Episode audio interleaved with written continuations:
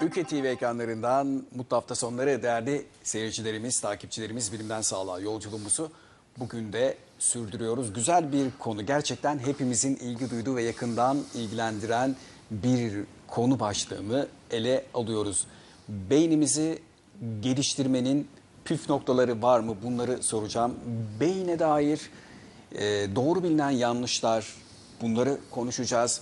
Ne yaparsak beynimizi tam performansı kullanabiliriz. Bu mümkün mü? Performans ve beyin bir ölçüt mü? Bunların hepsini ele alacağız değerli takipçilerimiz. Nasıl karar veriyoruz? Mutlu olabilmemiz için, başarılı olabilmemiz için beynimizi nasıl kullanıyor olmak gerekiyor? Bunun bir yöntemi var mı? Beyni yüzde yüz performanslı hale getirebilmek mümkün mü? Çok kıymetli bir isimle aslında bunu konuşacağız. Sağlık ve beynin beslendiği gıdalar, özellikle spor ne derece etkili, geliştirmek için müzik veya e, zeka oyunları bu bağlamda önemli mi? Gerçekten geliştiriyor mu? Gerçekten katkı sağlıyor mu beynimize? Ve bunların daha aklınıza gelebilecek her şeyi çok kıymetli bir isimle ele alacağım. Zaten e, beyin olunca konu, hocamız sağ olsun her davet ettiğimizde geliyor, bizi aydınlatıyor. Demans'ı da zaman zaman konuşuyoruz. Alzheimer'ı da konuşuyoruz. Beyinle ilgili hastalıkları da ele alıyoruz. Kim? Üsküdar Üniversitesi N P İstanbul Beyin Hastanesi'nden nöroloji uzmanı Profesör Doktor Oğuz Tanrıdağ. Hocam aynı zamanda Üsküdar Üniversitesi Tıp Fakültesi Nöroloji Anabilim Dalı Başkanı da. Hı hı. E, bu görev yeni kendisine verildi. Hayırlı olsun hocam. Tıp Sağ Fakültesi. Teşekkür ederim. E, bölüm başkanlığı. Tıp Fakültesi de galiba Üsküdar Üniversitesi bu yıl öğrencilerini evet. alıyor olacak. Orada da yine bir göreviniz var. Tebrik ediyoruz sizi. Evet. Hocam, beyni biz şunu çok rahat gözlemliyorum. Siz e, nasıl düşünüyorsunuz bilmiyorum ama gerçekten beyni son yıl, son, son dönemlerde çok fazla konuşur olduk. Çok daha fazla merak eder olduk. Ee, o beyne yolculuğu çok daha fazla yapar olduk. Ne değişti? Ee, insanların bu anlamdaki merakı mı arttı? Yoksa beynini fark ettikçe e, daha mı hayatı güzelleşti, düzeldi, mutlu mu oldu? Bu bağlamdaki bir görüşünüzü alayım, daha sonra ayrıntılandıracağız. Evet, günaydın. Bence iyi programlar diliyorum. Çok sağ olun. Davetiniz için teşekkür ederim. Ee, beyne dair olan ilgi e, bence sadece beyinle ilgili olarak değil. Hmm. Genel olarak artan bir ilginin, merakın bir bölümü, bir parçası. Yani e, insanların yaşam koşulları, hmm. eğitim seviyeleri, e, iletişim olanaklarının fazlalaşması, bilgiyle çok daha fazla te temas ediyor olmaları, hı hı. ister istemez genel bir merak oluşturmuş durumda ve bu herkes için söz konusu. Evet. Yani e, rastgele eğitim grupları dışında insanlara baktığımızda, değerlendirdiğimizde herkesin eskisinden daha fazla merak ettiğini, sorular taşıdığını, Ee, öğrenmek istediğini görüyoruz. Hı hı. Yani beyinle ilgili olan merak e, bence bu genel merak artışının ve insanların yaşamla daha fazla iç içe ve bilgiyle daha fazla iç içe girmelerinin doğal bir sonucu. Ee, tabii bu merak herkesin bildiği bir şey üzerine e, gelişiyor. Herkes yine eğitim grupları dışında, Hı hı. yaş grupları dışında beynin ne organı olduğunu, ne işe yaradığını gayet güzel biliyor. Yani bu beynin ne organı olduğunu, ne işe yaradığını e, bilmek için eğitim görmek de gerekmiyor. Hı hı. Üniversite bitirmek de gerekmiyor. E, merak yeterli galiba. Merak yeterli, bir de genel bilgi denilen e, bütün bu kategorilerin dışında insanlara ulaşan bir bilgi var. İnsanlar yaşantılarında karşılaştıkları şeylere göre karar veriyorlar, öğreniyorlar birçok şeyi. Hı hı. Yani bugün sokağa çıkıp da e, rastgele e, insanlara Alzheimer hastalığı nerenin hastalığıdır diye sorduğunuz zaman hiç kimse kalp hastalığı veya böbrek hastalığı demeyecektir.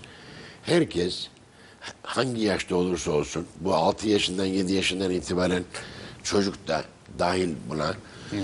beyin hastalığı diyecektir. Alzheimer, Alzheimer hastalığı ne hastalığı denildiği zaman yine herkes e, baş ağrısı hastalığı veya e, başka bir hastalık demeyecek, unutkanlık hastalığı diyecektir. Hı hı. Yani böyle bir dönemden geçiyoruz. Dünyada birçok konuda, tıp da dahil olmak üzere ve beyin de bunun içine girmek üzere genel bir ilgi ve bilgi artışı olan bir dönemden geçiyoruz. Hı hı. Bu genel şey, bu konu bu konu e, yaşadığımız hayatın e, sıkıcı e, konuları içinde e, gündem gündemin baş sıralarına falan çıkmıyor kesinlikle. Hı hı. Bu aslında memnuniyet verici bir haber. Hı hı. İnsanlar kırk elli yıl önceye nazaran çok daha fazla bilgili ve bu bilgi de çok daha fazla yaygın. Dolayısıyla kimse bunun hakkında konuşmuyor da e, konuşulması kolay konular konusunda sabahtan akşama kadar konuşuyoruz. Onlardan da bir şey çıkmıyor. Peki.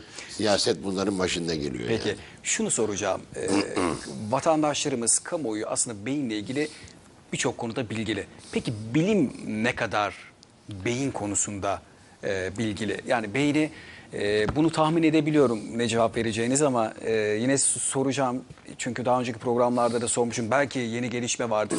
Beynin Kişinin beynini ne kadar tanıdığını ayrı bir başlıkta alacağız ama bilim dünyası beynin o yolculuğunda nereye geldi hocam? Evet, şimdi bu önemli bir soru. Önemli bir soru ama cevap verirken dikkatli olmak lazım. Ee, bir kere e, insanların beynine olan merakı, ilgisi bilimin bu geldiği noktayla alakalı değil. Genel bir merakın yansıması Hı-hı. olan bir şey. Bilim beyin konusunda nereye geldi derken sadece beyinle uğraşan, beyni araştıran bir bilim dalı yok. Yani dünyadaki bilim e, iş şeyinde, iş bölümü içinde, hı hı. kategorileri içinde sadece beyni araştıran, beyin bilgisi diye bir bilgi yok ve bunu araştıran bir bilim dalı da yok. Yok.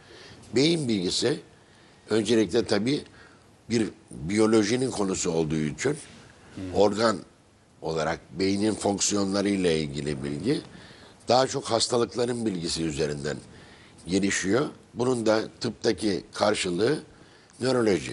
Hı hı. Yani nöroloji beyin ve sinir hastalıkları uzmanlığı olduğu için beyin beyinle bir kere organ olarak çok çok yakından ilgili bir branş.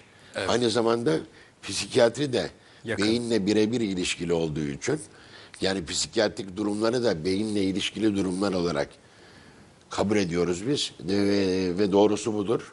Ve dolayısıyla dolaylı olarak da ikinci sırada psikiyatri geliyor. Ki nöropsikiyatriden bahsediyoruz bugün değil evet. mi hocam? Ama bu beyin bunlardan ibaret değil. Yani beyin sanatla da ilgili, felsefeyle de ilgili, gündelik yaşamla ilgili e, ve bunları esas eksikliği orada görüyoruz.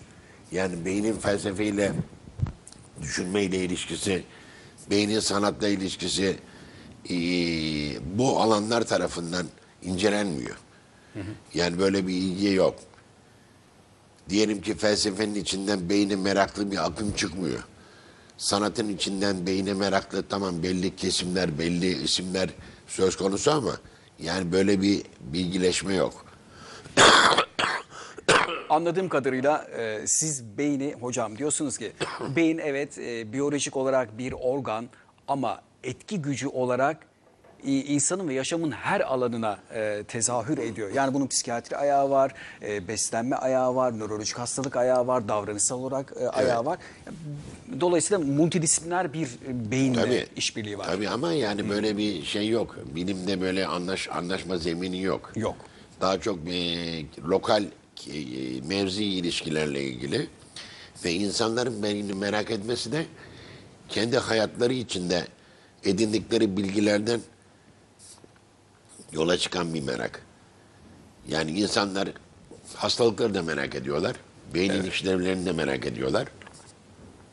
Ve beyinle ilgili bazı kaynaklardan e, ulaşan ve şey yapan kaynaklardan dağılan yanlış bilgileri de ediniyorlar. Bir kirlilik var değil mi hocam? Tabii ki var. Ama her konuda olduğu gibi. Hı-hı. Tabii insanların e, ilgi duyduğu konu olunca e, o bağlamda spe, spekülatif e, söylemler, ifadeler e, daha fazla yaygınlaşıyor. Beyinde mesela beyinle ilgili şunu diyoruz: aslında beynimizin yüzde sekizini, yüzde dokuzunu, yüzde onunu kullanıyoruz. Tamamını kullansak oho bizler uçar gideriz. E, bu doğru mu? Hayır, yanlış. Mesela ya, yani, doğru bilinen yanlışlardan bir tanesi. Tabii ki yanlış. Yani beynin yüzde onunu falan kullanmıyoruz. Bu tamamen yanlış. Ee, üstelik de yani burada e, altmış yetmiş yıl öncenin anlayışı bu. Yani bu geçen zaman içinde hı hı. beynin bağlantı yolları, hücrelerin bağlantıları, bölgelerin bağlantıları üzerine edinilmiş bilgiler bunun tamamen yanlış olduğunu ortaya çıkartmış durumda. Bunun kökeninde şöyle bir bilgi var. Bundan altmış yetmiş yıl önce beyinde işlevsel olan, beyinde işe yarayan tek bölümün beyin kabuğu de olan, olduğu kabul ediliyordu. Hmm. Beynin üzerinde ince bir kabuk var ve, ve, ve hücrelerin gövdeleri bu kabuğun içinde, nöronlar var. Evet. Ve eskiden beynin işe yarar bölümünün bu olduğuna inanılıyordu. Ve geri kalan bölümünün işlevsiz veya hiç işlevleri bilinmeyen bölümler olduğuna inanılıyordu. Ve dolayısıyla o dönemden itibaren beynin bu bölümü öne çıktı. Ve bu bölümü de beynin yüz ölçümü içinde yüzde onluk bir alana tekabül ediyor. Yüzde on meselesi oradan geliyor. Oradan geliyor. Ama oradan geliyor ama çoktan değişmesi lazım e, gelen bir düşünce olduğu halde popüler inançta, popüler söylemde aynen sürüyor. Ve yani bu mesela e, bilim tarafından düzeltilmeye çalışılıyor mu? Değil mi? Yani bir, bu beynin bilimiyle ilgili olan kesimler tarafından veya e, bölüm, şey bö, bilgi bölümleri tarafından hayır, öyle bir çaba yok. Kimse çıkıyor da e, böyle bir hastalıkları tanıtır gibi veya o, o konularda bilgi verir gibi televizyonlarda, ondan sonra veya yayın organlarında bunu bir resmi olarak falan yanlış olduğunu falan söylemiyor. Bir kere böyle bir eksiklik de var yani. Ortada kalmış bir konu. Yanlışlığı biliniyor ama ifade edilmiyor. Evet Bilin. tabii. Hayır, zaten e, şeyden kaynaklanıyor. Yani bu insanların zihnindeki yanlışlar e, bilgi yoluyla E, değiştirilebilir. İnsanların kafasındaki yanlışlar bilim tarafından değiştirilebilir. Bilim bu konuyla ilgilenmiyor ki. Hı hı. Şimdi yani bana soru sordukça ben yani bildiğimi söylüyorum. Lütfen, tabii ki. Dolayısıyla bazen olumlu tablolar ortaya çıkmayabilir. Hı hı. Yani bilimin bir kere bu yüzde on meselesiyle tanıtıcı ve e, farkındalık yaratıcı bir şey yok ki. Bir çabası yok ki. Bizim gibi bir avuç insan, ondan sonra yıllardan beri söylüyoruz bu yüzde on meselesi yanlıştır, İnsanları bir yere götürmez ama ortada kalıyor. Hmm. Biz yorgunluğumuzda kalıyoruz. Onun dışında e, insanların şöyle bir beklentisi olduğunu söylediniz. Yani yüzde onunu kullanıyoruz. Geri kalanını da kullanırsak ondan sonra ne kadar bu, yani bu da evet. bu da yanlış bir beklenti yani. Yani insanların bir kere beyinleriyle E, beyinlerinin yüzde on, onunu kullansalar bile geldikleri nokta bu. Yani tarihi olarak, teknoloji olarak, ondan sonra insan hakları olarak dünyada birçok problem var. Ama yani geçmişe kıyasla çok daha ileri noktalarda olduğumuz belli. Hı hı. Yani bunları sadece beynimizin yüzde onunu kullanarak filan elde etmedik. Peki. Ama beynimizin tamamını kullanıyoruz. Beynimizin tamamını kullanıyoruz. Herkes beyninin tamamını kullanıyor. Burada e, beynimizi bir alet, bir cihaz olarak, mekanik bir cihaz olarak, elektronik bir cihaz olarak görürsek veya bir robot benzetmesi içinde görürsek böyle şeylerin peşine düşeriz. Yok ben beynimin yüzde seksenini çalıştırsam ne, ol ne olacak beynimin yüzde seksenini çalıştırsam? Yani Mars'a mı kendini e, ışınlayacağız? Var mı yüzde sekseni çalıştırmak gibi bir e, kritik şey var mı? Ölçüt var yani, mı? Çok yanlış kullanılan bir e, sektör, sektör tarafından, yani piyasada, internette Hı. ve bu işin üzerinden para kazanan insanların nazarında var tabii. yüzde seksenini kullanıyorsun diyor. yüzde doksanını kullanıyorsun diyor. Bu biz bilimsel olarak böyle bir şey yok. Demiyorsunuz. Yani bir insanı bir teste soktuğunuz zaman, hı hı. yani bir insanı bir M R'a soktuğunuz zaman M R beynin yüzde onunu mu gösteriyor? Hı. Veya, veya zekayı ölçümlüyorlar belki. Hayır hayır. Yani be, beynin bir e, haritasını çıkarttığınız zaman elektriksel olarak. Evet. Yani o beynin elektriksel haritası biraz önce söylediğim sadece kabuk kısmını mı gösteriyor? Beynin tamamını gösteriyor. Hücreler var, elektrik aktivitesi var. Ondan sonra kimyasallar var. Bir de ayrıca insanları zihin testine sokuyoruz. E, zihin testine soktuğumuzda insanların zihin testlerine verdikleri cevapla beyninin tam, tamamına ya, e, yönelik olarak cevaplar ortaya çıkıyor. Yani bu yüzde on meselesi insanları yanıltan, son derece yanlış, artık geçmişe geçmiş, geçmişte kalması gereken bir bilgi. İkincisi de insanların insanların hırslarına yenilmemeleri gerekiyor. Yani ben beynimi yüzde seksen çalıştırdığım zaman o neler olacak? Yüzde doksan çalıştırdığım zaman böyle bir şey yok. Yani yüzde olarak yok. Hı hı. Hani beyni geliştirmek, beyni daha iyi kullanmak diye bir konu var. Ha, onu da söyleyeyim, yani bilim bununla da ilgilenmiyor. Bir resmi bilim bununla da ilgilenmiyor. Peki. Ve biz el yordamıyla bunu e, ön, önünü açmaya çalışıyoruz. Önerilerde vesaire. Tabii tabii. E, şunu soracağım hocam. Beyin tamam insanoğlunda, canlılarda, insanoğlunda, diğer e, canlılarda farklı ama bir ölçütü var, bir gramajı var, bir oluşum var biyolojik bağlamda. Herkes de hemen hemen eşit mi bilmiyorum ama beyin e, şey olarak yapı itibariyle e, farklılaşan ne? E, kişilere göre beyin nasıl farklılaşıyor? Onu sizde evet. farklılaşıp da bende farklılaşmayan. Evet. Bir de bunu da merak ediyorum hocam. Tabii o güzel bir soru bu. Ama yani bunun bir bilimin, bilimin bununla ilgilen, ilgilenen bir kesimi var. Ama ne kadar işte insanlara ulaşıyorlar onu da bilmiyoruz. Yani felsefe dergilerinde, nörobilim dergilerinde bu konuda tartışmalar var. Yani bir kere konu biyolojinin konusu olduğu için, hı hı. yani beyin bir organ, evet. dokuları var, hücreleri var, değil mi? Doğru. Yani beyin bir organ ve biyolojinin konusu öncelikle. Tamam. Biyolojinin hiçbir konusu eşit değildir. Yani biyolojik anlamda hiç kimse birbirinin benzer olarak doğmaz ve organları da birbirinin aynısı, kopyası gibi değildir. Şey olarak. Biyolojik yani, bir farklılık da var bireyler arası. Biyolojinin doğru. temeli farklılıktır tamam. zaten. Eyvallah. Bu Aristo'dan beri böyle. Hı hı. Yani o biyolojiyi canlıların arasındaki farklılıkları e, e, tespit ederek kurmuş ve biyolojiye öncülük yapmış bir filozoftur. Evet. Dolayısıyla yani bir şekilde doğduğumuz zaman isterse tek yumurta ikizi olalım, tek yumurta ikizi olalım. Yani fizik olarak birbirine çok benzer iki tane çocuk olalım, bebek olalım. Ki genler yüzde seksen oranında en azından ortak. Onların bile beyinleri birbirinden farklı.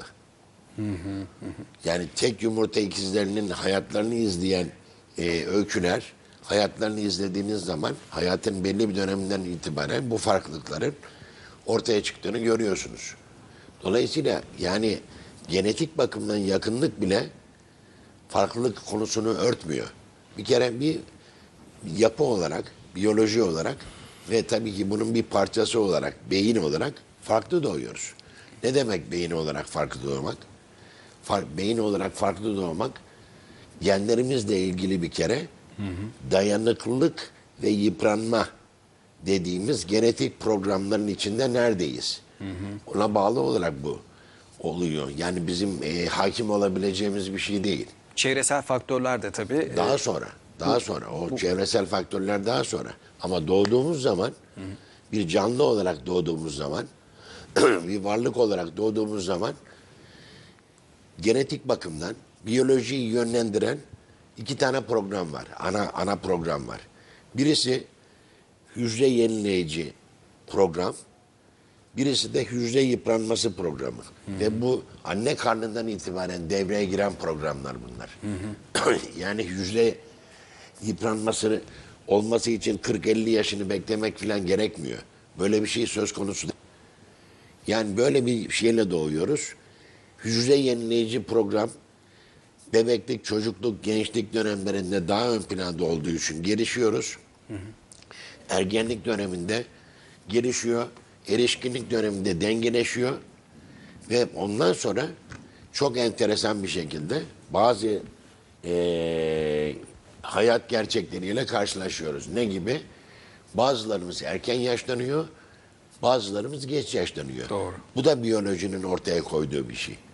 Hani yaşam şartları tabii ki çok önemli. Beyin tek başına var değil ama yaşam şartları bu... bizim genetik yapımızdaki programın üzerine biniyor. Evet. Yani Hı.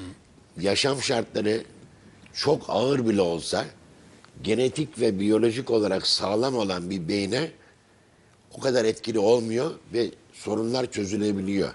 İnsan bunun önünü açabiliyor. Ama eğer doğuştan yıpranma programları ve aileden gelen bir yıpranma programı önceliğiyle doğmuşsak, çocuklukta bu fark edilmiyor, ergenlikte fark edilmiyor ama erişkinlikte herhangi bir problem yaşadığımızda, ciddi bir sıkıntıya girdiğimizde hemen depresyona giriyoruz. Depresyona girmek ne demek? Depresyon havadan gelen bir kavram değil. Doğru, doğru. Beyinle ilgili bir zayıflık demek depresyon. Hani gide, giderilebilir bir zayıflık demek. Evet. Yani tedavisi var ama depresyon aynen Parkinson hastalığı gibi beyinle ilişkili olan bir şey. Dolayısıyla herkes herkes aynı koşullarla yaşarken aynı tepkileri göstermiyor. Yani birisi e, diyelim ki bir e, senaryo dahilinde aynı suçu işleyen, aynı yaşta, aynı cinsiyette iki insan hapse düşsünler ve aynı şekilde e, muamele görsünler. görsünler. Bu insanlardan bir tanesi bir ay sonra hücresinde intihar ediyor. Öbürü otuz sene yatıyor. Ondan sonra çıkıyor. Gerekirse devlet başkanı bile, bile, bile olabiliyor yani. Evet. Onun için Hı-hı. biz biyolojik olarak bir kere çok farklı doğuyoruz. Hı-hı. Çok farklı doğuyoruz. Ondan sonraki yaşamın bize verdikleri, yaşamdan bizim aldıklarımız ve yaşama verdiklerimiz de bu sağlamlıkla ilişkili olarak, orantılı olarak gelişiyor. Ve şekilleniyor. Hocam, e, sokak röportajlarımız var. E, müsaadenizle ona dönmek istiyorum. Daha sonra kaldığımız yerden devam edeceğiz. Beyni, kişilerin beynini tanıması ve e, geliştirmesi açısından önerilerinizi merak ediyorum. Evet. E, Didem Düz sahaya indi. Beyinle ilgili farkındalığı ölçtü. Geliştirme noktasında neler yapılabileceğini sordu. Hocamıza da sorular var. Seyrediyoruz. Kaldığımız yerden devam edeceğiz. Uzmanlar kitap okumanın, zeka oyunları oynamanın, bulmaca çözmenin beyin gelişimi için oldukça önemli olduğunu vurguluyorlar. Bilimden Sağlığa ekibi olarak sokağın nabzını tuttuk. Bakalım vatandaşlarımız beyin gelişimi için neler yapıyor? Beyninizi geliştirmek için neler yapıyorsunuz? Vallahi o kadar unutkanım ki unutkanlığımı gidermek için ceviz yiyorum, fındık yiyorum, avuç yiyorum, pırasa yiyorum, kereviz yiyorum, zeytinyağlı ürünleri hiç kaçırmıyorum. Hakiki zeytinyağı bırakmam ve de ondan da yerim. Hafızayı kuvvetlendirmek için bir de balık yağı kullanacaksınız. Bol bol çiğ besinler yiyeceğiz. Şifamızı bulacağız. Mühendislik öğrencisiyim. Zaten benim hani mesleğimden dolayı, ben zaten sürekli sayısal işlemlerle uğraştığımdan dolayı beynim kendiliğinden ister istemez gelişiyor yani. Bunun yanında e, sudoku çözebiliyorum. Ondan sonra yediklerime dikkat ediyorum. Çünkü beslenme de önemli bir şey. Çünkü vücudun da sağlıklı kalması lazım beyninin gelişmesi için. Mantık soruları çözüyorum. Artı kitap okumak da beynin geliştirir. Onun yanında omega üç kullanımı ve ceviz yemek de besin olarak destek sağlayabilir. Ve spor yapıyorum. Spor da gerçekten e, beynini geliştirme yönünden e, etkili bir şey. Bizi yaratanın vermiş olduğu kuralları uygulayarak rahatlama. Bir insanın vücudu rahatlayınca beyin daha iyi çalışır. Beynimizi geliştirmek için muhakkak ki bir şeyler öğrenmek lazım. Bunun da hele yaş faktörü ilerledikçe beyni daha canlı tutmak adına en azından bir şeyler yapmak lazım. Mesela meşgale, hobi, ondan sonra e, tabii kitap okuma. E, ben bunlardan hangisini yapıyorum? Ben yelkencilik yapıyorum. Bu da beyinde bir herhalde bir e, geliştirici özelliği olsa gerek. Bol bol kitap okurum. Vaktim var. bulmaca çözerim. Özellikle bulmaca sayfaları fazla olan gazeteleri tercih ederim. Beynimde biraz İstanbul'un çok şey sıkıntısı var ya, stres. Temiz havaya gidince daha şey diyorum yani, kendimi toparlıyorum. Bu konuda uzmanlara sormak istediğiniz bir soru var mı? Var. Bu unutkanlığımız neden ileriye geliyor? Bu unutkanlıklarımız neden oluyor? Biz neler yap- yapmalıyız? Bulmaca çözüyoruz, onu yapıyoruz, bunu yapıyoruz, ezber yapıyoruz ama hiçbir şey aklımıza girmiyor. Ne oldu bize? E, beynimizin biz yüzde kaçını kullanıyoruz ve hani daha da fazlasını kullanırsak e, daha neler yapabiliriz? Bizim bilmediğimiz ne çıktı mesela? Yani en e, en son trendde beynimizi geliştirmek için ne çıktı onu bilmiyorum. Evet, Didem Düz, Helin Çardağ bu güzel röportajlar için teşekkür ediyoruz. Hocam sorular var, bir, bir kısmını biz konuştuk ama e, şimdi biraz gelişimi ele alalım. Gelişmek Yok öncelikle mi? bunlar konusunda... Lütfen buyurun. Yani bunlar Ceviz konusunda... yiyenler var, bulmaca çözenler. Tamam tamam, yani problem yok da yani doğruyla yanlış her konuda olduğu gibi, her konuda olduğu gibi doğruyla yanlış bir arada. Hı. Yani hiç kimsenin kafasında, bilim dünyasında da böyle, hiç kimsenin kafasında tamamen... Fikirler doğru değil. Yani doğru ve yanlışın etkileşimi önemli. Burada genel kültürün ve ilginin, merakın yüksek olduğunu görüyoruz. Görüyoruz. Baştan söylediğimiz gibi. Hı hı. Yani burada bir şey, yine söylediklerimizi doğruluyor bu. Hı hı. İnsanlar merak ediyorlar, ilgililer, bir şeyler buluyorlar ama doğrunun yanında yanlış da. Mesela birinci hanımefendi unutkanlıktan söz ediyor. Unutkanlıktan söz ediyor. Ceviz, ceviz, cevizdi, ondan sonra diğer e, şeyde, sebzelerdi, bitkilerdi. Bunları söylüyor.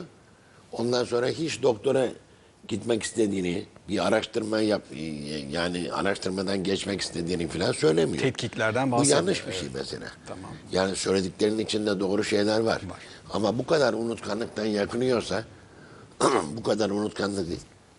yakınıyorsa mutlaka bir incelemeden, araştırmadan geçmeli. Çünkü bazen erken başlangıçlı bir unutkanlık hastalığı da olabiliyor. Olabilir. Onun dışında gençler konuşuyordu.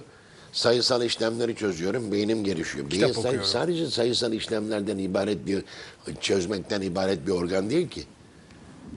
Yani beyin aynı zamanda mutlulukla, ondan sonra şeyle, sakinlikle, e, içine, içine dönük düşünmeyle, ondan sonra ilgili bir organ. Tatminle ilgili bir organ, hazla ilgili bir organ. Yani siz yirmi dört saat sayısal işlem çözerek beyninize kısmen belki yardımcı oluyorsunuz ama bunun beyninizin tümüne yardımcı olduğunuzu söyleyemem. Zaten beyin bir kas gibi, ağırlık kaldırarak kasın kütlesinin artması gibi, ondan sonra gelişmesi gibi gelişen bir organ değil ki. Beynin gizli kapasiteleri var. Hmm. Beynin gizli kapasiteleri var. Ve beynin milyonlarca yıl üzerinden oluşmuş bir yapısı var. Dolayısıyla sizin yaptıklarınızın mutlaka bir karşılığı var onda ama sadece sayısal işlemler çözerek falan değil. Sayısal işlemler çözerek mantığınızı güçlendirebilirsiniz. Matematiğinizi güçlendirebilirsiniz. Ama aynı zamanda bir şiir okusanız, bir roman okusanız, sinemaya gitseniz, müzik dinleseniz, bir, hayır müzik dinleseniz, evet. bir resim resim sanatıyla bir ilişkide bulunsanız, bunlar da beyni geliştiren e, e, aktiviteler haline beyin, beynin içine girecektir. Onun dışında e, yani yeni gelişen yöntemler var mı deniyor. E, bulmaca meselesi sıkça gündeme geliyor. Bulmaca konusu son derece tartışmalı bir konu. Yani bu konuyu inceleyen, yap, e, araştıran yayınlar bulmacanın net bir faydası olduğunu söylemiyorlar. Ortaya koyamıyor. Tabii. Hı hı. Yani bulmaca daha çok insanlarda zihin yorgunluğu yapan ve eski eskiyle yeniyi bağlamak üzere sanki kapalı ev, eve kapanmış bir şekilde on sayfa bulmaca sayfası veren bir gazeteyi çözmek adına depresyona kendilerini aday haline getiriyorlar. Hmm. Kişiye Öyle. iyi geliyorsa çözüyor olmak. Kişiye iyi geldiğinden de emin değilim ben. Sadece bir şey, didişme. Ya ben kendimi iyi hissediyorum mesela bulmaca çözerken, sudoku çözüyorum. Oo, ama antisosyal bir etkinlik. Antisosyal. Antisosyal bir etkinlik. Yani çıksın diğer insanlarla görüşsün, beraber vakit geçirsin. Yani aslında bu da bir hastalığın belirtisi olabilir değil mi psikiyatri olarak? Yani hayır, içe kapanıp... kapanmanın, içe kapanmanın depresif bir yapının belirtisi olabilir tabii. Hı. Hocam şunu soracağım. Ee, ben şöyle düşünüyorum, biraz beynimizi geliştirebilmek için tabii alternatifler düşünüyor olmak lazım. Biraz da e, kişinin konforunu bozuyor olması gerekiyor değil mi? Rutinin dışına çıkıyor olması gerekiyor. Bu bağlamda neler söylemek istersiniz? Yani rutinin dışına, rutinin dışına çıkmak lafı güzel de insanların en zor yapabileceği bir şey. Yani bütün hayat e, erişkin yaşlarda ve ondan sonraki yaşlarda bütün hayat, dünyanın neresine giderseniz gidin, insanların hayatı rutinler üzerine kurulmuş olarak cereyan ediyor. Yani rutin dediğiniz hayatın temelleri. Hı. Yani bir aile kurmuşsunuz, çocuklarınız var, büyütüyorsunuz. Herkes gibi çocuklar büyüyor, ondan sonra torun sahibi oluyorsunuz. Onlarla torun sahibi olmak, işte rutinin dışına çıkmak olarak sayılabilir. Evet. Ama onun dışında başlangıçta rutinin dışına çıkıyorsunuz, evlenerek veya işte kendinize bir aile kurmak için bir e, kurum kurarak başlangıçta rutinin dışına çıkmak sayılabilir. Ondan sonraki kırk sene o rutinin içinde geçmek oluyor. Hı hı. Ondan sonra kırk sene sonra bir torununuz olduğunda gerçekten rutin dışına çıkıyorsunuz. Bakın yani bunlar öyle kolay şeyler değil. Rutin dışına çıkmak bir kere spor yapmakla olabilir. Ondan sonra kendine vakit ayırmakla olabilir. Gezmekle olabilir, görmekle olabilir ama be, beraber yapıyorsunuz bunları. Yani birlikte yaşadığınız insanlarla birlikte yapabiliyorsanız güzel. Ama yani on, on, onlar da bir, bir yerden sonra rutin hale geliyorlar. Hocam şunu soracağım, merak ettim, süremizin sonuna geliyoruz ama o kadar merak ediyorum ki. Dijitalleşmeyle birlikte sosyal e, internete fazla vakit geçiyoruz. Bunun beyne bir olumsuz etkisi var mı? Bu da çok konuşuluyor. İşte ilişkiler köreliyor, insanlar beynin o, ilişkileri düzenleyen bölgesinin gelişmemesiyle şikayetçi konuşuyor. Evet.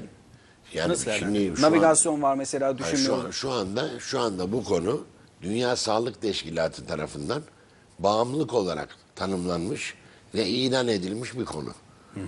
Yani ins- e, insanların iPhone karşısında e, ellerinde geçirdikleri zaman, televizyon karşısında geçirdikleri zaman, internette, Facebook'ta geçirdikleri zaman bir hastalık kriteri olarak tanımlanmış durumda.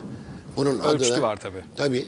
Bunun da adı da uyuşturucu bağımlılığı gibi bir bağımlılık. Eşdeğer aslında beynin evet, etkisi bağlamında. İnsanlar, insanlar bu şeylerini, araştırma vakitlerini yabancılaştıkları için, yabancılaştıkları için, rutinin içinde boğuldukları için, sıkıntı içinde oldukları için yap yapıyorlar.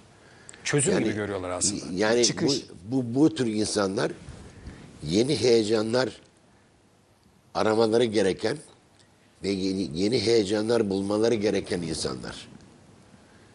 Ve denesinler, bunu görecekler. Yani dünyanın e, öbür ucuna gitmeye falan gerek yok. Şunu soracağım. Beyin tembelliği sever mi hocam? Şu, şu bağlamda diyorum. Mesela bugün bu toplantıda, mesela önümüzdeki programda ben oraya oturacağım, siz buraya oturacaksınız. Sürekli olan, işte sürekli rutinin dışına çıkıyoruz. Beyin ister istemez refleks olarak fazla glikoz tükettiği için e, tembele, yani alışkanlığı tercih ediyor. Böyle bir eğilimi var mı beynin? Var tabii ama yani son, sonuç olarak ihtiyacı da var. Yani bu e, sokak röportajlarından bir tane şey, izleyici e, kendi iş dünyasına dönmekten, ondan sonra iş dünyasıyla vakit geçirmekten bahsetti. Buna da genel olarak meditasyon deniyor. Yani bütün hani inan, inanca dayalı aktiviteler kendi başınıza geçirdiğiniz takdirde bir çeşit meditasyondur. İnsan, yani insanın ve beyninin böyle aktivitelere de ihtiyacı vardır. Sadece sabahtan akşama kadar sayısal işlem çözmekle falan olmaz. Yani sabahtan akşama kadar sayısal işlem çöz, çözenlere bakın. Bilgisayar sektöründe çalışanlara, bankacılık sektöründe çalışanlara, matematik öğretmenlerine, o sektöre bakın. Son derece yorgun insanlarla karşılaşırsınız. Yani bunları yapmak beyni dinlen, dinlendirmiyor. Değil mi hocam? On, onun için bu beyni dinlendirirken başka şeyler yaparak yaparak dinlendiriyoruz. Tek yönlü olmak. Bir de o uyku. Uyku meselesi var. Hı hı. Sağlıklı uyku beyni dinlendiriyor. Yeniliyor. Hafızamızı tazeliyor. Hı hı. Hormonlarımızı tazeliyor. Ve sağlıklı uyku düzeniyle daha geç yaşlanıyoruz. Bu doğru. Hastalıkları daha daha az hastalıklara sahip oluyoruz. Ama onun dışında bu uyku düzeni dışındaki bir konsere gitmek veya bir şehir parkına gitmek, ondan sonra lalelerin açtığı bir parkta dolaşmak, deniz kenarında yürümek, bu da dinlenmektir. Ama aynı zamanda yürüyorsunuz. Evet. Hepsi beyniniz için faydalı. Hı hı. Mutlaka pahalı işler yapmak zorunda değilsiniz yani. İç mutluluğu da tabii e, bu bağlamda yakalıyor olmak lazım. Son otuz saniye geldik hocam. E, güzeldi. Özletmişsiniz kendinizi hocam. E, e, bu e, hasreti zaman zaman bitirelim. Siz daha sık teşekkür inşallah ederim. Misafir edelim. Çok güzeldi paylaşımlarınız. Teşekkür e, ederim. Çok sağ olun. Ağzınıza sağlık. Çok gönlünüze sağlık. Sağ e, seyircilerimiz de tatmin edici cevaplardı. Ben e, hocamın söylemleri gerçekten beni e, etkiledi. Kiminle konuştuk? Değerli e, misafir takipçilerimiz, beyni Üsküdar Üniversitesi N P İstanbul Beyin Hastanesi'nden nöroloji uzmanı Profesör Doktor Oğuz Tanrıdağ, aynı zamanda Üsküdar Üniversitesi Tıp Fakültesi Nöroloji Ana Bilim Dalı Başkanıydı. Önümüzdeki programlarda tekrar inşallah kendisini sizlerle buluşturuyor olacağız. Bize ayrılan sürenin sonuna geldik. Hocamızın söylemlerini dikkat edin. Bu videoyu biz YouTube hesaplarımıza da yükleyeceğimizi hatırlatalım. Takip edemeyen, kaçıranlar olursa birbirimize haber verelim ve bu videoyu lütfen seyredin. Hoşça kalın efendim.